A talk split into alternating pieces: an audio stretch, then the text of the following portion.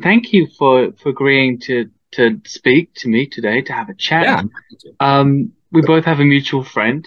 Uh, he's We an do. expedition friend for you, and we've been chatting about this area that you've been investigating for the last year, year and a half.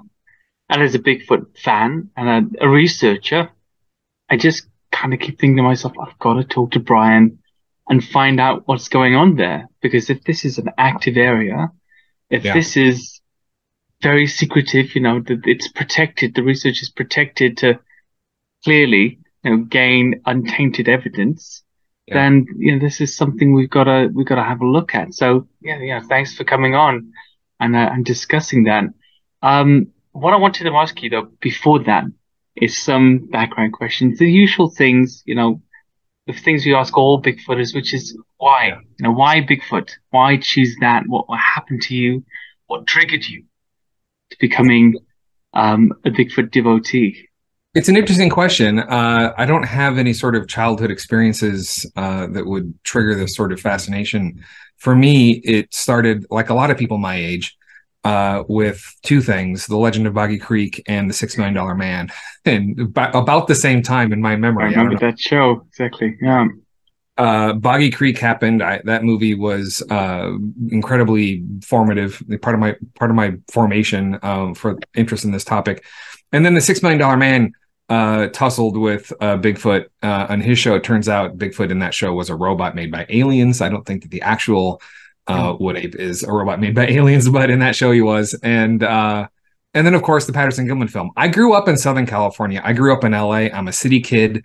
I the first time I actually went camping, like for real, was like 2003. So I was Wow. well into adulthood. I, I think I had spent a grand total of two nights in a campground, like in an actual forest before that in my grandparents' pop-up trailer. So I didn't really know anything about going into the woods. I wasn't uh, an outdoors type person, except for the outdoors things you can do in Southern California, which is go to the beach and things like that.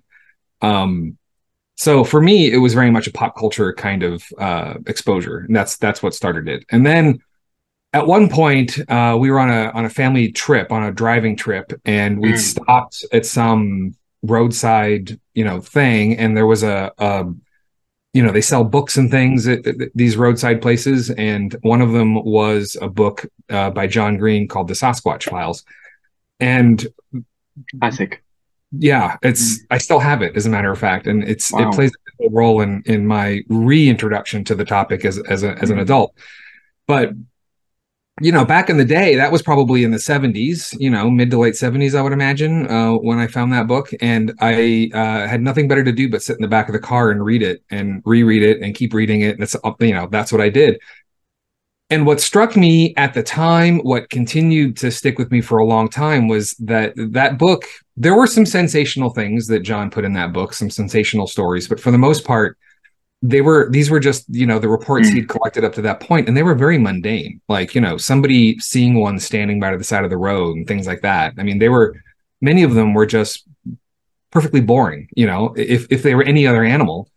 Um and i think that made an impact on me because it it wasn't a scary monster in the dark. It wasn't um it wasn't uh you know uh, uh, stories that you tell around campfires not that i knew anything about those uh it was just a it was just an animal doing animal things and people were just Mm. seeing it going about its you know regular existence uh and also it helped me understand something that a lot of people to this day don't understand when i talk to them about it for the first time is that we're not talking about one thing bigfoot like the easter bunny where i mean there's Mm. this is a, a population of animals and so anyway from a very early age i understood that because john's book was so good at at describing you know different shapes and sizes and colors and things like that so clearly we were talking about a, a population of animals but for for me that's really where it started you know and and i was as obsessed as any other you know 10 or 12 year old kid would have been um with with the subject and uh yeah that was that was my beginnings in it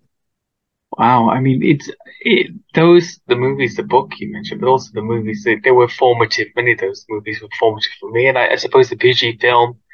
Yep. It's the same for all people, you know, around about our age group. We would have seen that. Uh, I think I might have seen a rerun of it. I was born in '76, so a little bit later, but not too far. You know, not too far off that time.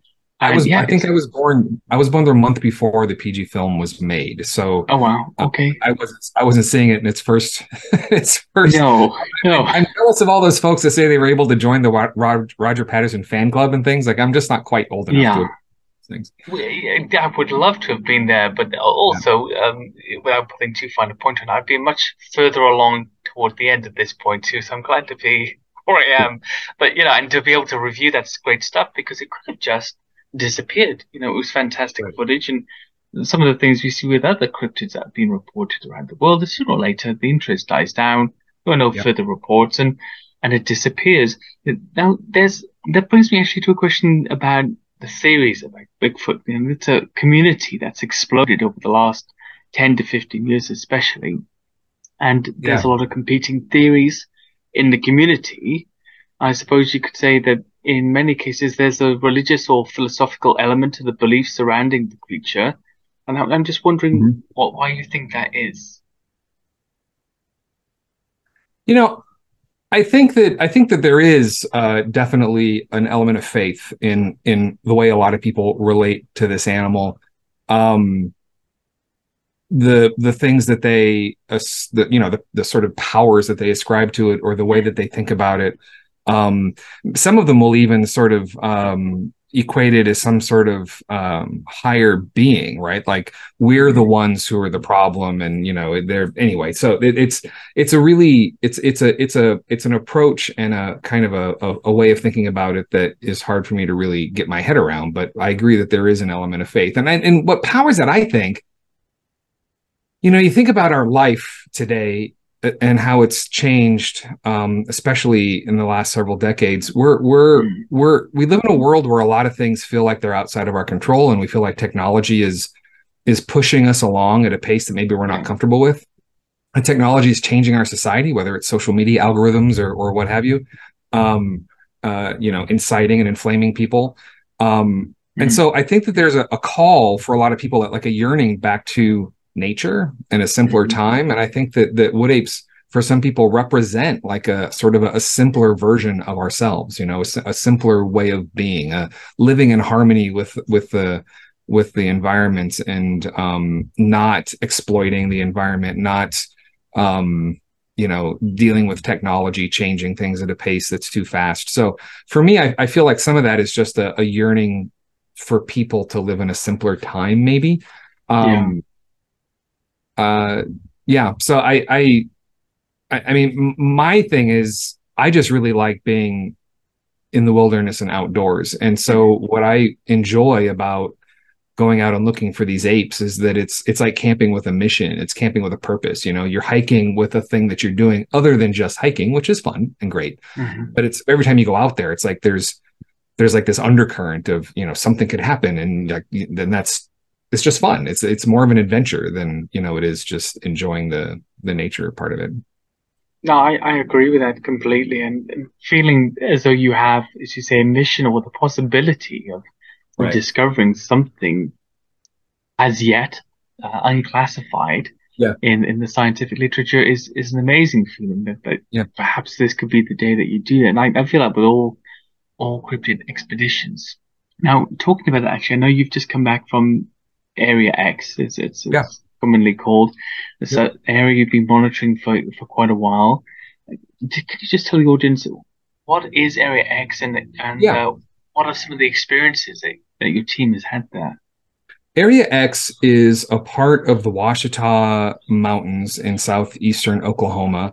Um, the the the the name for it, Area X, goes way back to uh, when the old Texas Bigfoot Research Center had sort of three main research areas, and they were just called X, Y, and Z.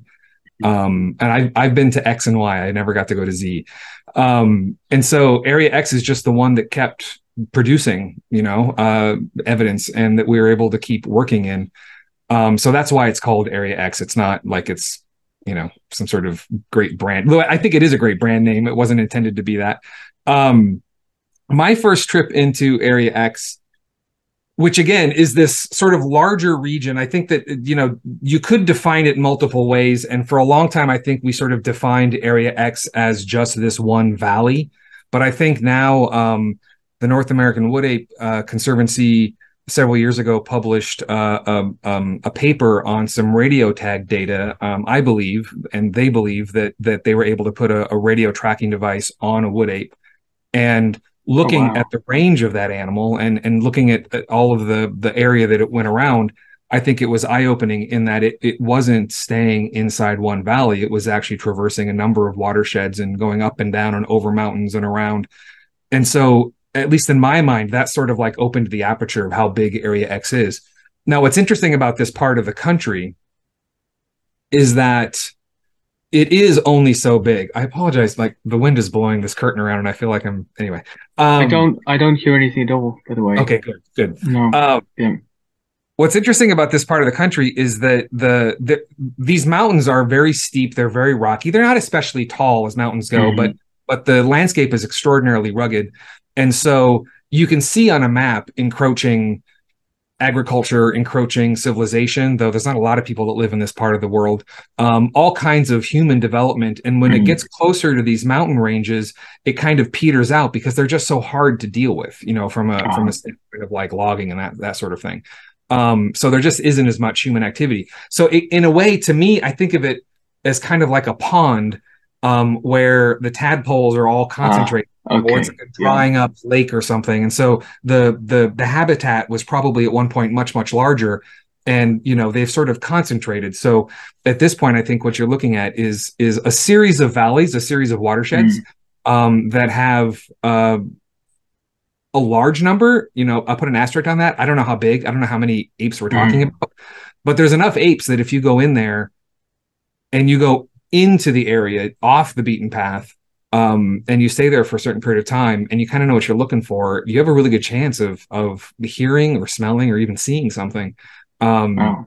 And it, it's just, I think it's just sort of a a combination of human pressure and topography and an actually really diverse and rich um, ecosystem that has allowed this this population of apes to to survive there. So that's that's in a nutshell what it is. And and if you mm. look on a map of southeastern Oklahoma, you totally can see the area I'm talking about. It's really pronounced. It's it's this mm. again these these ribbony mountains. Really interestingly, they set up east west, and in in North America, there's very very few mountain ranges that set up east west. They all all the rest of them go okay. north primarily.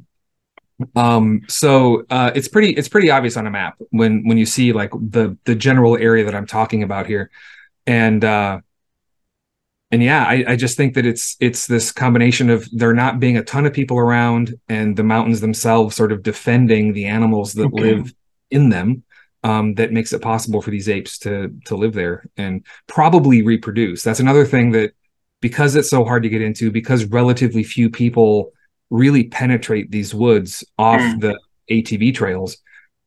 I believe, and and a lot of people who've been going in there believe that that it's, it's sort of a refugium for these animals. They can go in there and reproduce and um, and sort of raise their young in a in a way that maybe they can't do um, in other areas where they might be perfectly happy to live and eke out an existence. They wouldn't necessarily want to raise their young there. Wow, I mean that's amazing to me. You mentioned at the beginning of that uh, that conversation that you had a, a group had a radio tracker on yeah. one of these animals.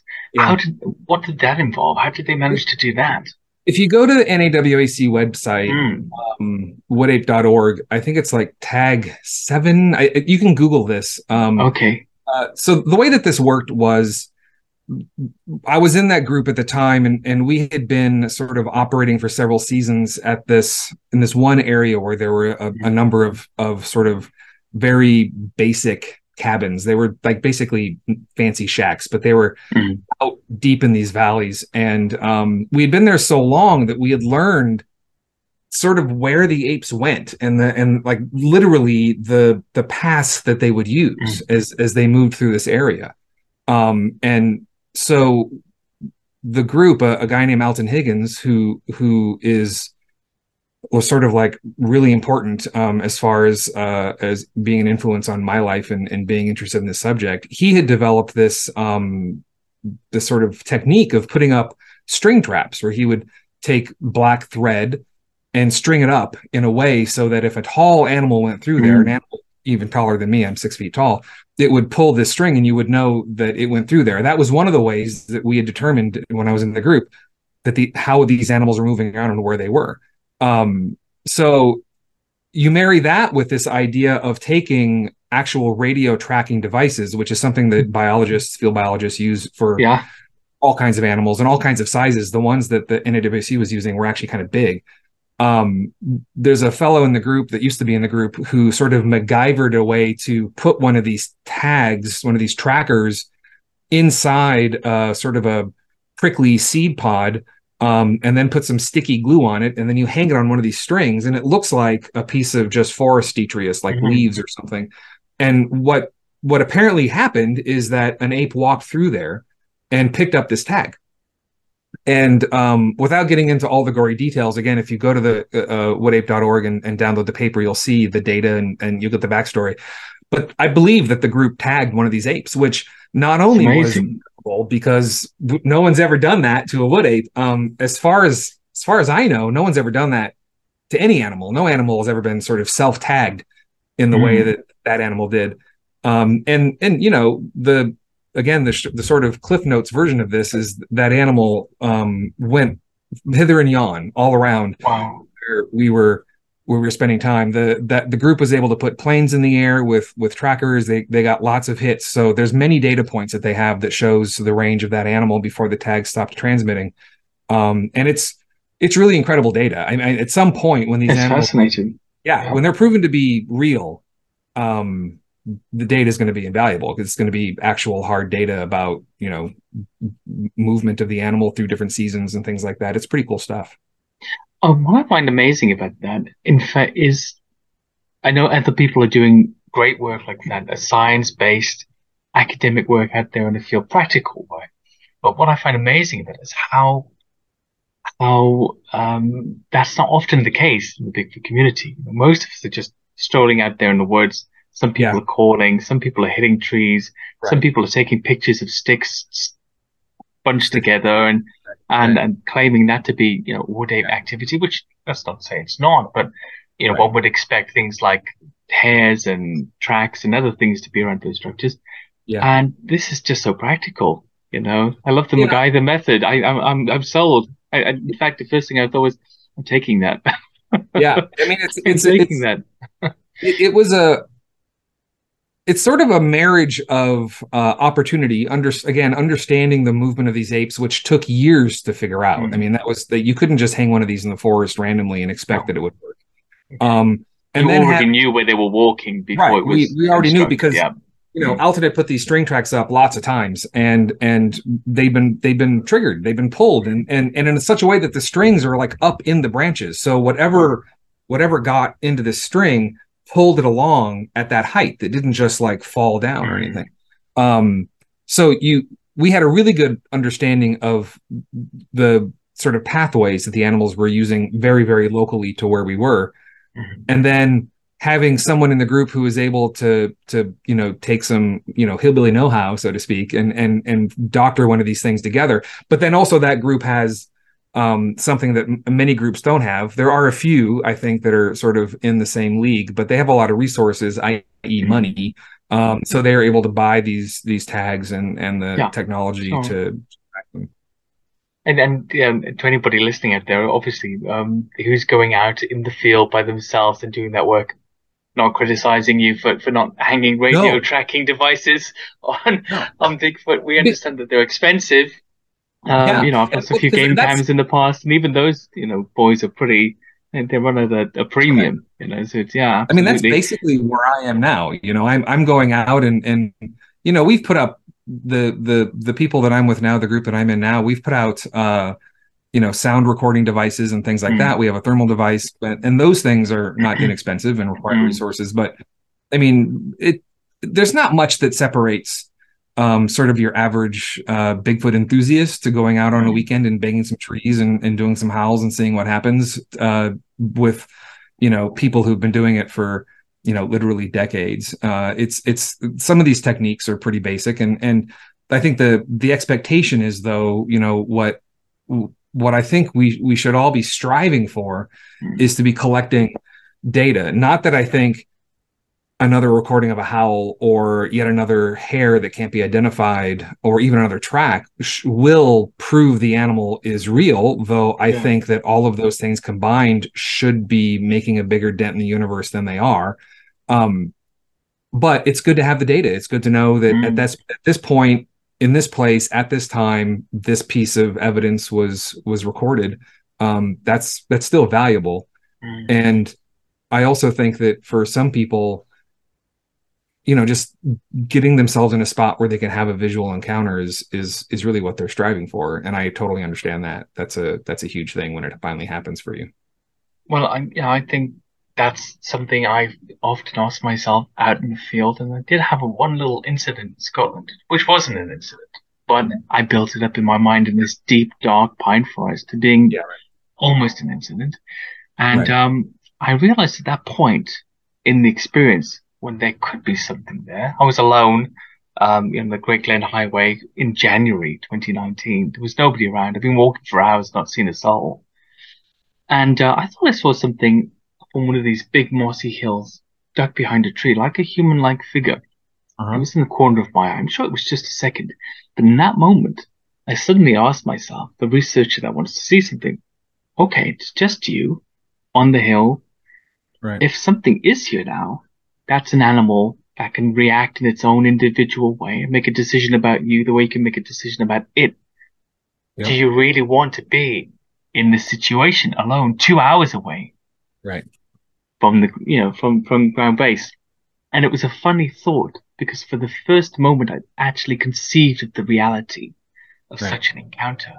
And I think a lot of us going out looking for things. I had a similar, um, I didn't have the similar th- theory, but got out looking for a Black Panther in West Wales in 1999 after um, uh, a friend of my girlfriend's mother in a sort of a country estate had seen one while smoking on the porch at 5 a.m. that morning. So we knew it was around.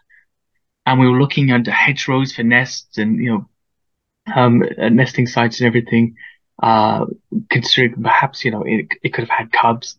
And then later I thought to myself, if you had found a panther, Andy, right. tucked away in a hedge, that's that's a bad moment. Guarding her you. young. yeah, I mean, what are you what are you poking your head into the hedge for? And I think this is, you know, this is what's unreal, even about uh, we who want to find this creature occasionally, is that it's still in the make believe category until you see one. Yeah. Uh, which brings me to my next question, which is I believe there have been some sightings on your expeditions. Oh. I'd, I'd love to hear about some of those. Yeah, I mean, and I can tell you about the the the visual encounters that I was party to, but yeah, um, going all the way back in in this area, people that I know um, have had uh, they've either collected evidence in in the form of like footprints and things like that, or they've had visual encounters. And this goes all the way back to the early 2000s. It's been quite a long time that people that and obviously people before that were having experiences, um, but I don't know any of them. So um, yeah, my my visuals. Um, and it's funny because I used to have this podcast called The Bigfoot Show, and mm-hmm. uh, I get a lot of ribbing because at one point on The Bigfoot Show, before I had my first visual sighting, I said that anyone who said they've seen it more than once is probably lying because you know it's just my my assumption was that if you got to see one, it was sort of like winning the lottery. You know, it was mm. a totally random event. It just happened to be in the right place at the right time, and and what are the odds that it would ever happen to you again? It's like lightning striking. What I didn't realize is that putting yourself where they might be, or putting yourselves in the case of Area X where we know they are, yeah. and doing it repeatedly for long periods of time really increases your chances quite substantially. So I've had a number of of visual encounters and and they run the gamut. Some of them, you know, there's a couple, one or two that are like no doubters and and mm-hmm. then they sort of like get progressively less no doubting, but then they're sort of like still in a probably couldn't be anything else kind of range and then they just keep going down from there. But yeah, I I did try to make because I knew I was going to be having this conversation and I thought yeah. maybe you would ask me it was I, inevitable. A, I was going to ask. Sure. I tried to make a list. I think I have I have 11 different times when I I think that it was probably an ape. And okay. of those um I think 3 or 4 of them well, maybe more than that about upwards of half a dozen. Probably couldn't be anything else. And I think the, the best visual that I ever had was through a thermal device. Actually, we were, I was there with a team of uh, four other guys, and um, we were sitting. It, it was a very hot week. It was like 105 degrees uh, Fahrenheit that week, so it was very very warm all week long, and and dry. And so we were in, in camp that night, and it was just so brutally warm that we didn't do any of the things that we normally do. We didn't have a fire because nobody could even think about having a fire. So we were sitting there, sort of experimenting with this idea of just sitting in the pitch black. We were sitting in, in the dark. There was no moon that night. It was it was very very dark. We were sitting in a circle, like I said, of like five of us. I think one, two, three, four, yeah. And I couldn't see anybody. That's how dark it was. And uh, a friend of mine who I just went to the woods with, um, you know, week before last, uh, was using the thermal and looking around, and he said that he saw something in the thermal that that that looked like an animal. So he handed it to me. I'm like, okay, it was his, it was his first time in there in the summer. It was sort of his first time in. So Mhm. I'm like, okay, yeah, give it to me. I'll, I'll see what that looks like. And I put the thing to my eye, and as soon as I put it to my eye, Andy, it was like there was an ape. It was there were two trees and in between these two trees, up on a slope, sort of up above where we were sitting, um, these two very large trees, and in between the trees, I saw uh, filling the void between the trees, um, the classic ape silhouette of shoulders, no neck, pointy head. That's what I saw. Clear as day. As soon as I put the thing to my eye, what was confusing to me was because it was so hot. My experience with thermals is that animals are usually the hottest thing that you see through a thermal device and because heat glows in in these Mhm. devices but because those trees had been sitting in the sun all day they were hotter than the animal so the animal was actually more was dim compared to Ah. the trees but the shape the shape was perfect and i'm like anyway there was miscommunication between brandon and i i i, I think in retrospect there were probably two animals which is not unusual in that area for there to be two animals in a sighting that's actually really really common um so he was looking in one place and I was looking in a different place. But because it was so dark, I couldn't see where he was looking, and he couldn't see where Ah. I was looking. Okay. So I kept putting this thing up to my eye, and I kept seeing this perfect wood ape shape. And my brain, you know, at this point, I'd already seen them. You know, I'd already seen them. I'd already heard them. I'd already smelled them. I'd already had Hmm. rocks thrown at me by them multiple times. This was not my first rodeo, but my brain had a really hard time Mm. of like just grasping the fact that I was seeing it as perfectly as I did. So finally, I'm like, I've got to see what this is because it it is an ape, right? It looks like an ape. So I got my flashlight. It was a really bright white flashlight, um, and I I shined it in that area, and with my eyes, I could see the trees. I could see some leaves, but I didn't really see anything else. Which and then I put the thermal back up, and I could see the ape again. Hmm. I was very confused. So I decided I'm just going to go up there and look, you know, which is sort of back to your ah, you were Thoroughly not thinking faced. Yeah. right. So I put my light on it and I started walking in a straight line. I did not take my eyes off of that spot because I knew that there was some there was at least something in there that looked like an ape on the Ah. thermal. So I'm walking along, I'm walking through the fire ring, which thankfully had no fire in it. I'm looking like like literally I'm like a tank going through everything. Mm. And when I got to the bottom of the slope, I saw it move.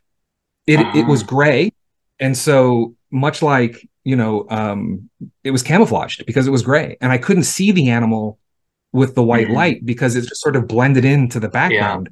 Yeah. And I only saw that when I got too close for its comfort, and it stepped probably to its left. So from in my perspective, from left to right, out of the between these two trees. That's and then I could see the hill behind it and everything else. And then I was like, uh, oh, I see. It wasn't black, it wasn't red, it wasn't any of these other colors. It was gray and it was Wow. really big.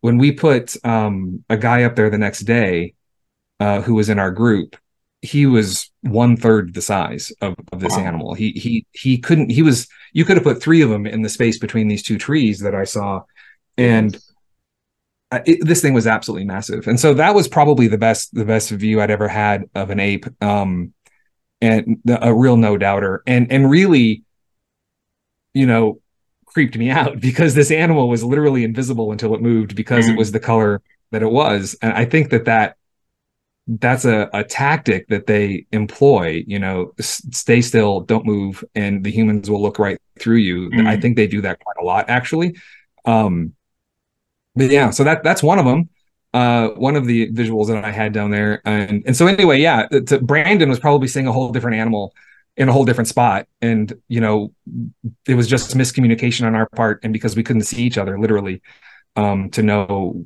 you know where he was pointing and where i was pointing were two different places. Was was Brandon's ape also upslope in a different it was no it was actually down closer Mm. to us. So Oh. It was smaller and and and my recollection of what he said is it was on the ground and sort of Mm. like closer to us on the ground sort of like on its belly like it was trying to get close That is a, Ah. a thing that That's something they do. we that's something they do. They're they're super curious about us. They Mm. try to get close as close as they dare. They will do this again and again and again. Mm. um because i do believe they have a, an intense curiosity. They are primates you know? They're Mm. they've got great big brains and they're out in the forest and they don't have anything to do with them right?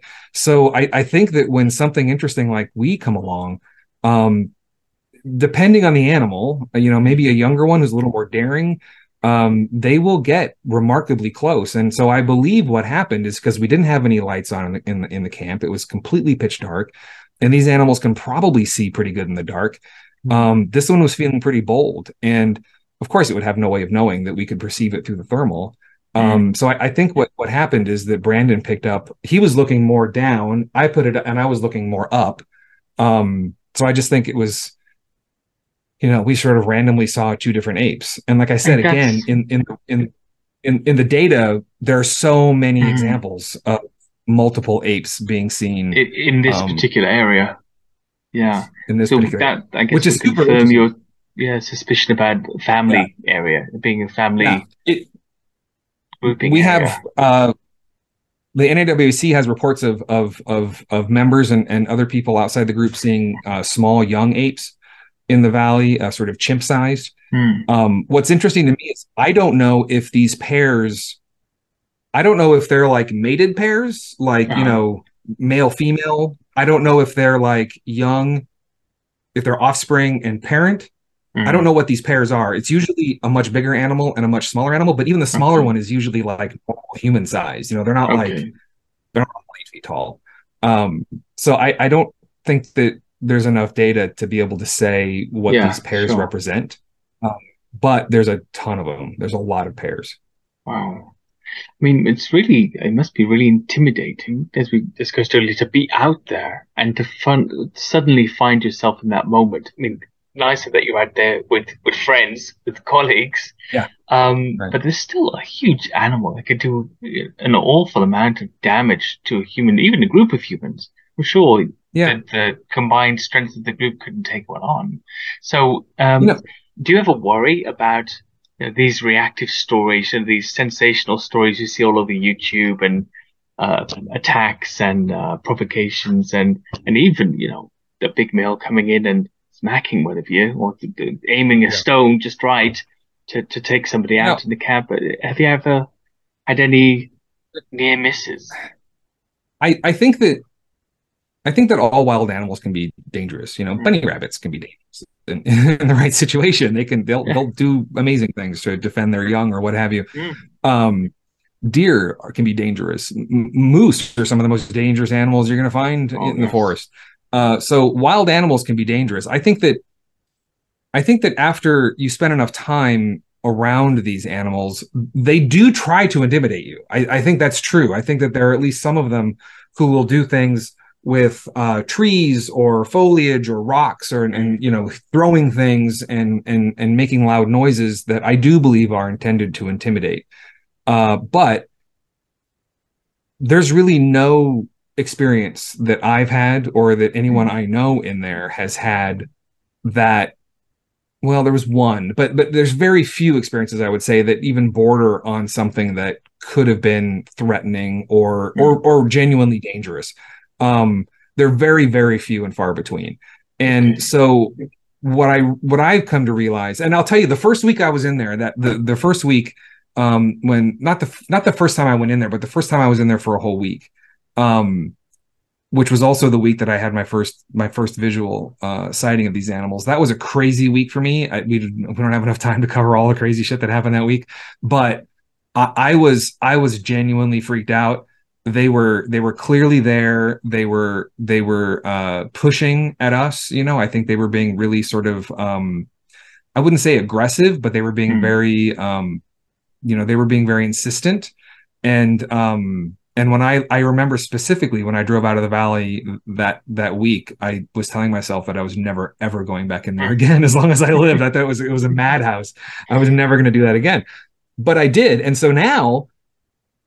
Now I do things like I just described to you. Like if I think mm. there's an ape over there, I just walk to it. I just walk into it. And I remember when I first started going out doing this sort of thing, someone would say that to me and like it boggled my mind i couldn't even conceive of being in a, in a situation where you would there's an ape in that bush let's go like i would yeah. never i would have like turned around and ran the other direction um but i think you just sort of like you kind of get how they act and they mm. are a lot of bluster and they don't really want to engage physically um they seem to be very cautious not, in the they distance they keep anyway and I, I think that's I think, for yeah, such a large I, animal, that's a strange thing. A bear wouldn't be so cautious, and um, and it's funny as well that you feel so comfortable to approach because something of a similar size, like like a bear, for example, you'd never try to right. get close to one, and it no. denotes to me it denotes intelligence. You know that they are curious right. and yet not. Um, I think that there's, there's they're definitely more.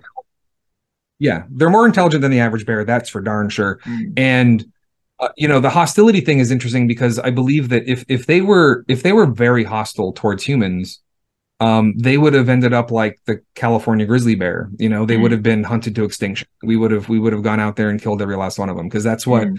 happened in the wilds of, of this continent. You know, the really dangerous animals were were either literally driven to extinction or pushed right up against it. And these animals, I think, either through adaptation or just because it's inherent in in you know what they are mm-hmm.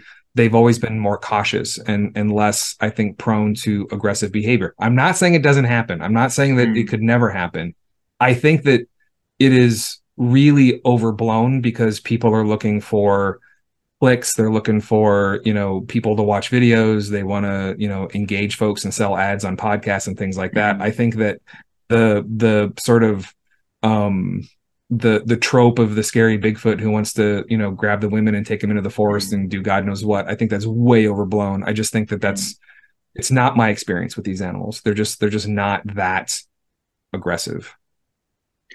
I, I have to agree with what I've read and what I've researched and, and heard. I've never had an experience, but I've never spoken to anybody genuinely who, although they may have been afraid, they didn't feel that they were going to be hurt. They may have been frightened, very yeah. frightened, enough to get yeah. out of there. And that's part yeah. of the bluff charge. But it was even a, a sighting right. I took allegedly in England, not far from here, where the creature was tearing up the you know the forest just outside of a, a deep railway tunnel uh, where some boys had been investigating, and um, all kinds of screams and shiz and everything else was going on, but they never saw the creature, and it never left the security of the forest or tried to attack them.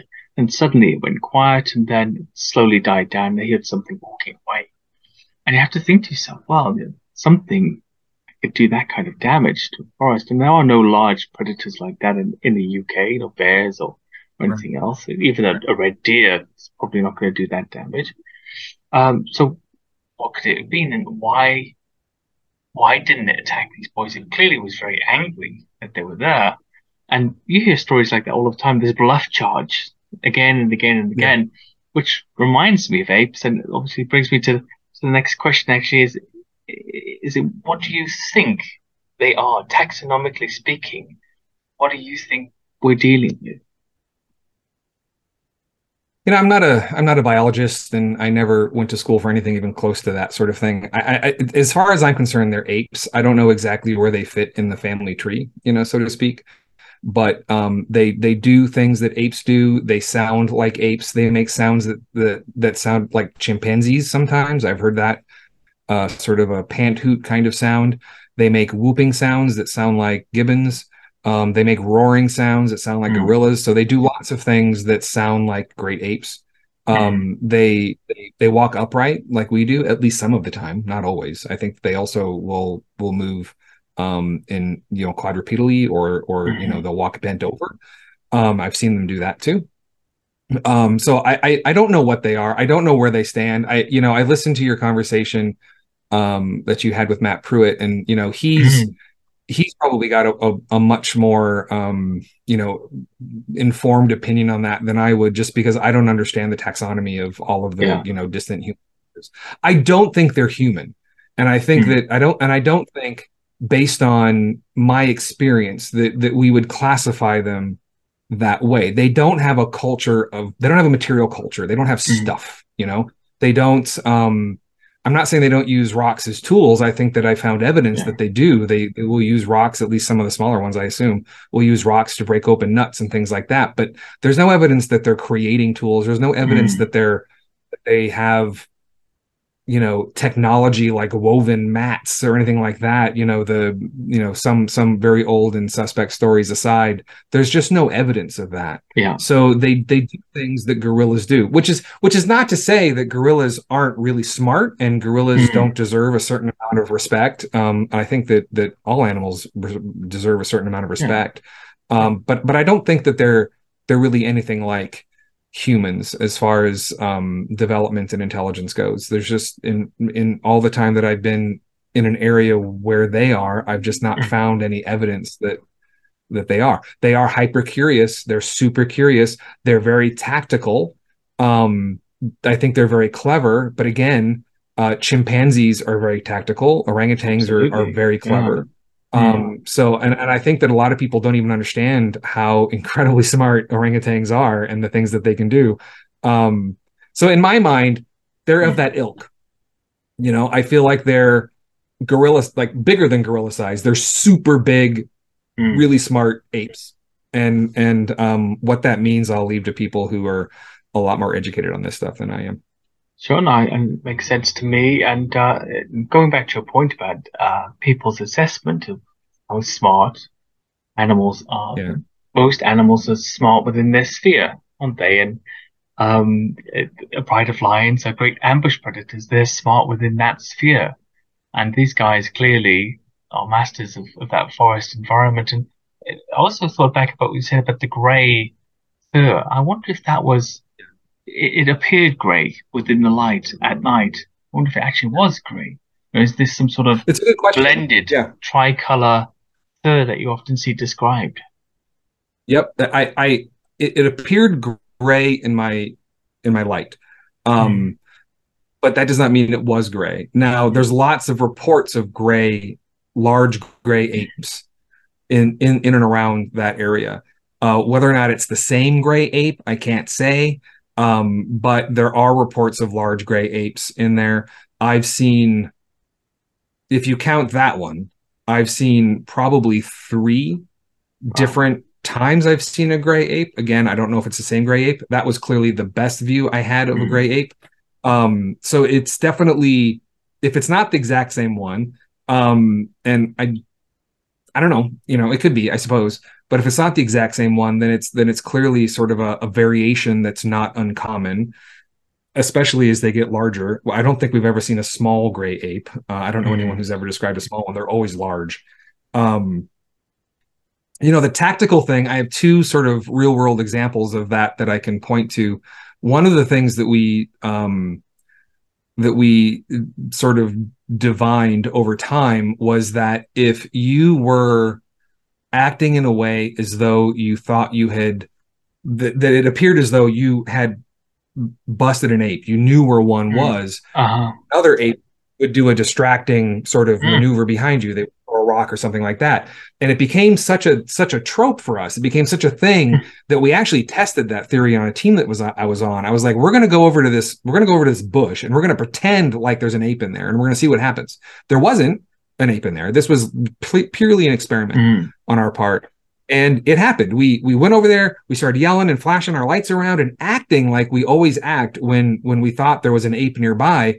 And sure enough, behind us, a rock hit the cabin, which would invariably get us to turn around and run over there. So that, that there is a um, I don't think they're working in concert. I think that they're reacting in a Mm. way that shows an understanding of tactics and cause and effect. So if I do this, they'll do that kind of Mm. kind of thinking.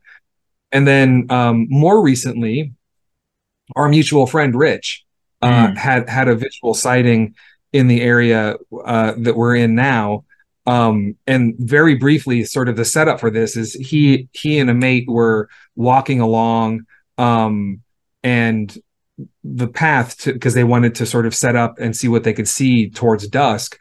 They had stopped in one spot by the creek. It was too loud, so they decided to go to a different spot and they did that kind of quietly. They moved, um, you know, maybe I don't know, forty yards down the road, and then what what Rich saw was an ape sitting, looking at where they had been, like it had been Hmm. sort of tracing them, sort of Hmm. tracking them, because that's a thing that we've also lots of stories about that about apes following people in the woods, and we've always thought suspected that they would do that. So in this case, what it appeared as though this animal had been tracking them saw them stop there and then had repositioned itself to get a better view, not knowing that they had moved.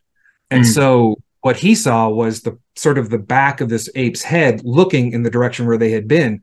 And the part that demonstrates a sort of an understanding of tactics and, and to your point, a really a real intelligence about their environment is when we when we found this spot, it was kneeling down up against a tree the the impressions for its knees were more than double the width of my knees. They were just Mm. absolutely massive.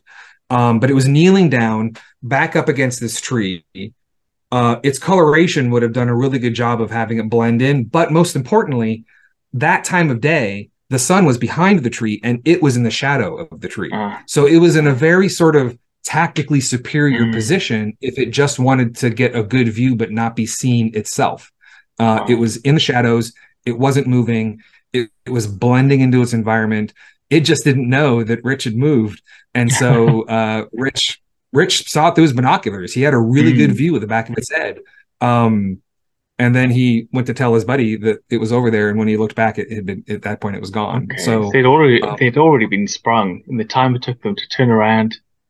Yeah, I suspect that my feeling is that the ape, when it sat down, when it knelt next to that tree, it looked and it's like, well, they're not there anymore. And it was like, what's Wow. going on? And then maybe Uh, heard. Rich say something to Steve, and and that was enough, you know. And Wow. um, they are incredibly quick when they need to be. Well, I- yeah, I think it's I think it's a really fantastic study. I think it it's you're having so much activity that can one could only hope, I suppose, that um that defining evidence, you know, Yeah. will be within grasp, especially if these animals get used to you over time. I would imagine if they are intelligent that they're already starting to recognize some of the individuals like yourself that are that are appearing in the Yeah. in the group. Uh, is it on a yearly basis or a seasonal basis that you go there?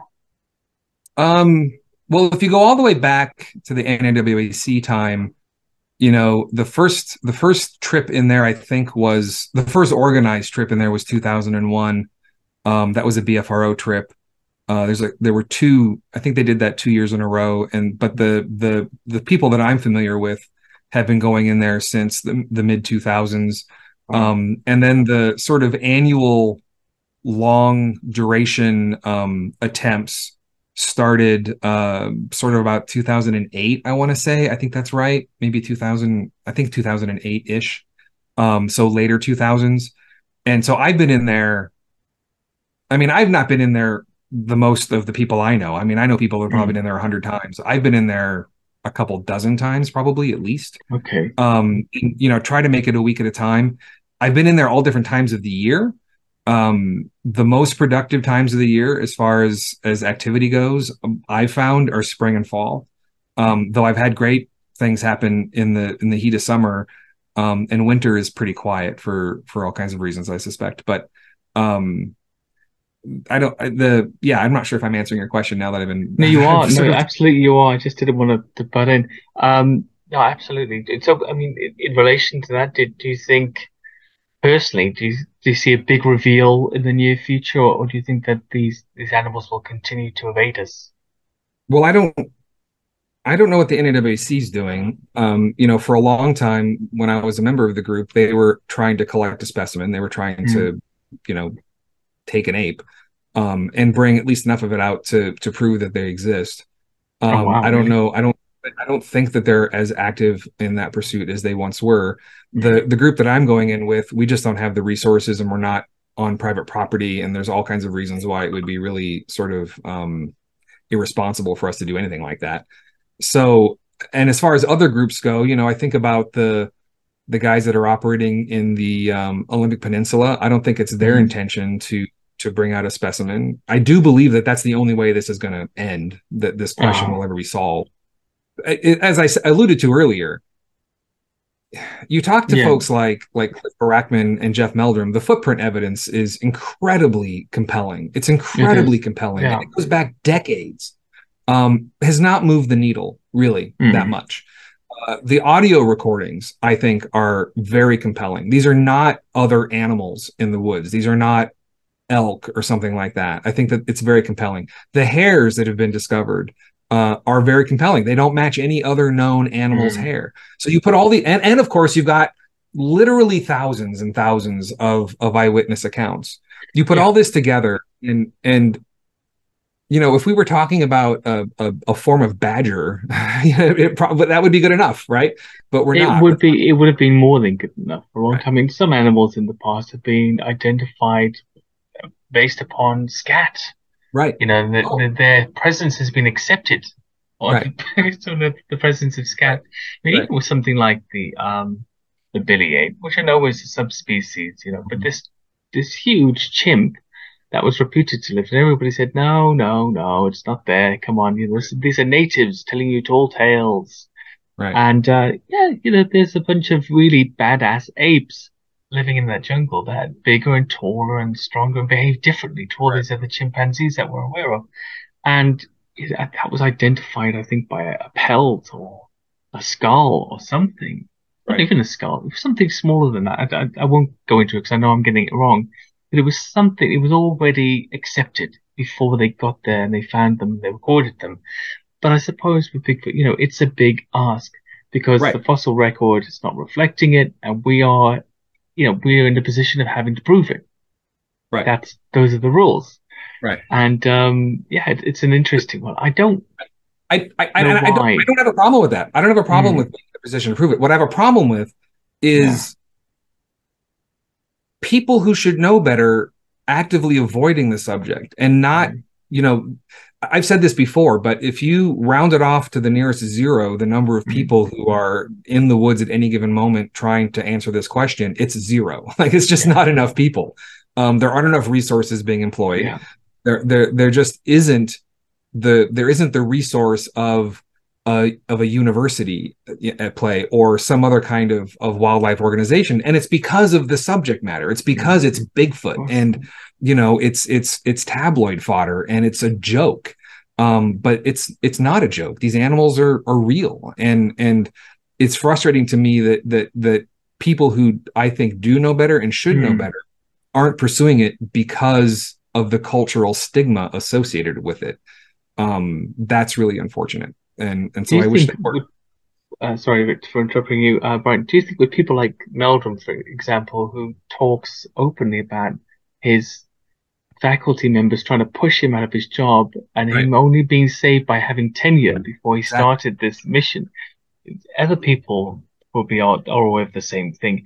I yeah. wonder again, is it a big ask for somebody with a career, you know, that's going to continue, that's going to lead them to th- these accolades and pensionable retirable comfort at the end to risk all of that on this, you know, on this as semi-mythical creature as far as right. they're concerned. They might see some compelling evidence, and maybe a lot of them would like to agree with Jeff, but you know, to do so openly would be professional suicide. I, I, and I think that a lot of them do, but they don't, and it shouldn't be, is what I'm saying. That, that's exactly yeah, what no, it shouldn't be. Yeah, the reality absolutely. is they can't.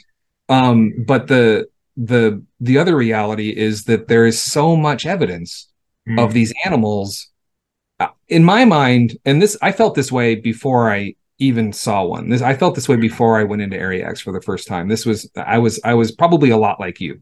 And and you know i had read a lot. I had mm. talked to a lot of people.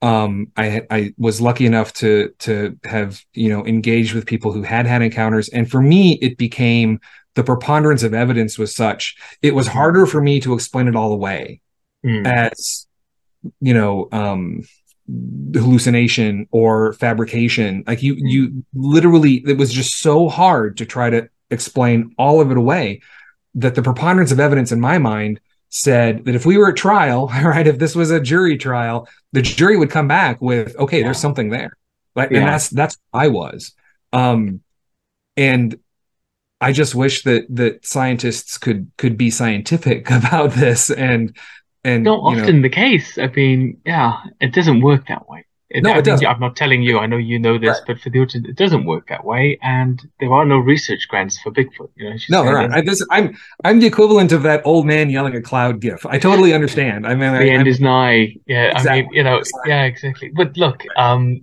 one day that old man's going to be proved right too, and um, you know, that banner he's been holding up will become real to Eventually. all. I'm sure eventually. And it's the same thing. I think it's I think it's admirable. I respect it, um, because we need more people like yourself and your group going out there, as you have been doing, and collecting evidence. You mentioned, you know, data collection. My main tool when I'm out there is a notepad Mhm. pencil.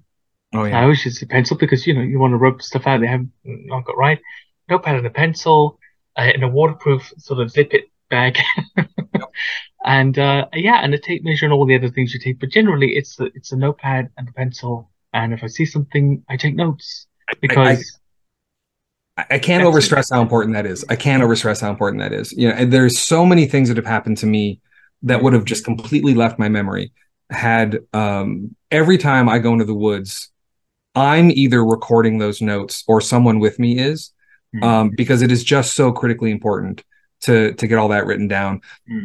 Memory is a weird thing and the you know it doesn't take long to get away from a from an event to start having memory do things to it you know as it Mhm. gets transferred from short term to long term some yeah. you know things get dropped or added or whatever um so but having those notes you know uh having a video recording of the of the an account of what Mhm. happened right after it happened is really important i think that is just so so important to Mm-hmm. because what we really want we do need this is all data of a kind not that anyone cares to look at it right now except you know enthusiasts like us but it's all data and so it needs to be recorded and so every everything that you think um, appears to be uh, the target species doing its thing, uh, it needs to be recorded. And I, I just think that's so so important. And it's not just wood apes; it's any kind of animal that you go out there to to study. Um, it's it's it's it's really important because your your brain will do things to you. Um, it's not necessarily it's, it's not your friend sometimes. your brain I- plays its own game of Chinese whispers over time. You know, and the retelling. Exactly. I have the experience of rereading accounts that I was present for. Yeah. I was there for, and I reread the account like, oh, Oh, I don't remember happened. that. Like that, that that's new. Like really, that happened?